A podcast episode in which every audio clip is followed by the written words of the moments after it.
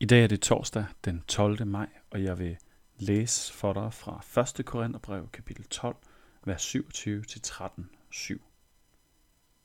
I er Kristi læme, og hver især hans lemmer.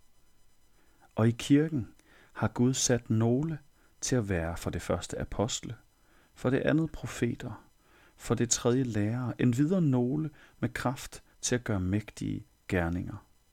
En videre nogle med nådegaver, til at helbrede, til at hjælpe, til at lede til forskellige slags tungetale.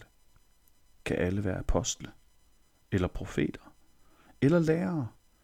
Kan alle gøre mægtige gerninger? Har alle nådegaver til at helbrede? Kan alle tale i tunger? Kan alle tolke tungetal? Men stræb efter de største nådegaver. Og jeg vil også vise jer en langt bedre vej. Om jeg så taler med menneskers og engles tunger, men ikke har kærlighed, er et rungende malm, en klingende bjælle. Og om jeg så har profetiske gaver, kender alle hemmeligheder, ejer al kundskab, har al tro, så jeg kan flytte bjerge, men ikke har kærlighed, er jeg intet. Om jeg så uddeler alt, hvad jeg ejer, og giver mit læme hen til at brændes, men ikke har kærlighed, gavner det mig intet. Kærlighed er tålmodig. Kærlighed er mild. Den misunder ikke, kærligheden praler ikke, bilder sig ikke noget ind. Den gør intet usømmeligt, søger ikke sit eget, hisser sig ikke op, bærer ikke nag. Den finder ikke sin glæde i uretten, men glæder sig ved sandheden. Den tåler alt, tror alt, håber alt, udholder alt. Amen. Vi er nået til det kapitel, kapitel 12, 13 og 14, som Paulus bruger til i forhold til korinterne at oplære i åndsgaverne. Og det er en interessant afslutning på kapitel 12, han har.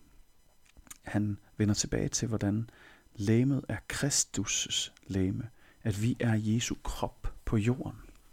Det er i virkeligheden et meget dramatisk billede, når man tænker på, at Jesus han på alle måder lod sit læme kaste sig hen for mennesker.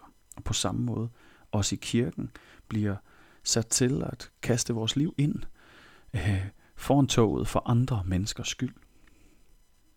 Og så taler han om tjenester i menigheden, i fællesskabet, i eklesia, som der står på græsk. I forsamlingen har vi nogen, der skal være og har den nådegave til at være apostle.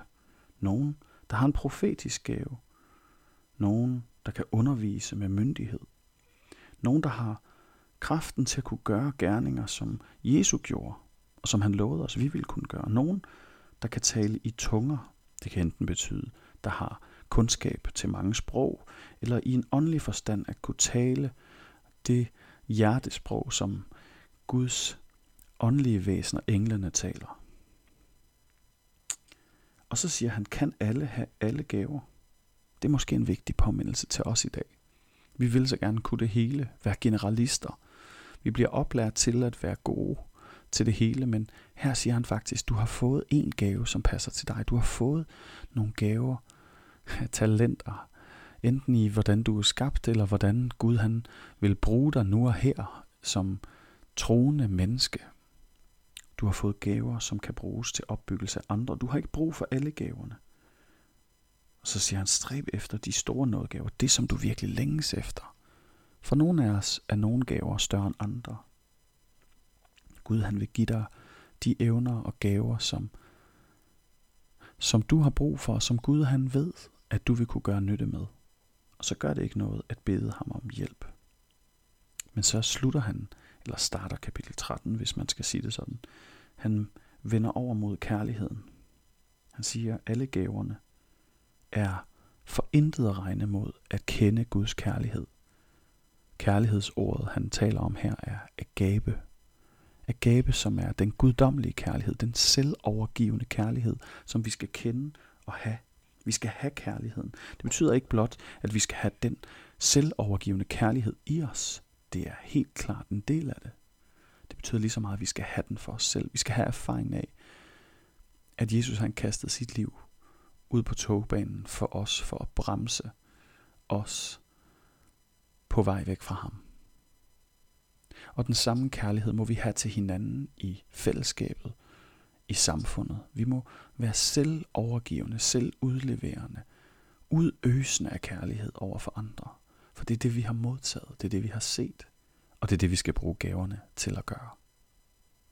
I dag, tænk på, søger du Guds nærvær, søger du Guds hånd i dit liv, søger du gaver til at kunne gøre noget for dig selv eller for dem omkring os.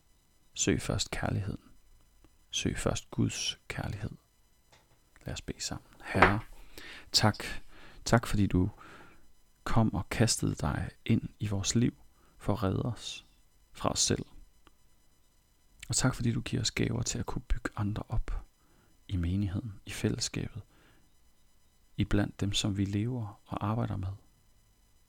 Vil du give os en erfaring af, at vi kan gøre noget for andre, som er i tråd med det, vi tror om dig, og som ligger i forlængelse af det, vi har oplevet fra dig på os. Amen. Giv han dejlig